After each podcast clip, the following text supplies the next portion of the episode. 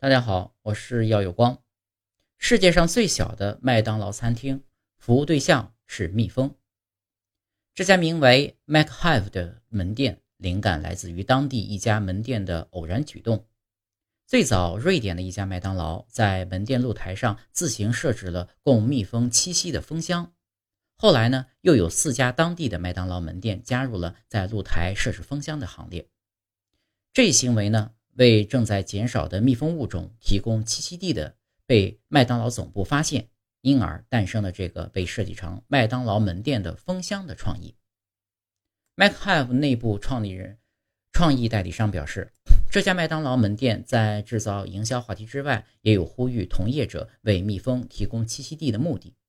目前，瑞典的一些餐厅已经开始把周围的草地换成对蜜蜂更友好的植物和花木。迷你门店或超大商品的创意总是能引起不少话题，比如之前肯德基也搭建过一个全球最小的肯德基门店，小到只有你膝盖那么高，而且还真的贩卖炸鸡、汽水和土豆泥等食物。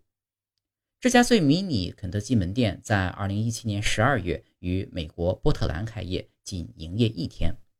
如果想从这家门店中买到食物，消费者必须趴在地上才能和店铺窗口对上眼。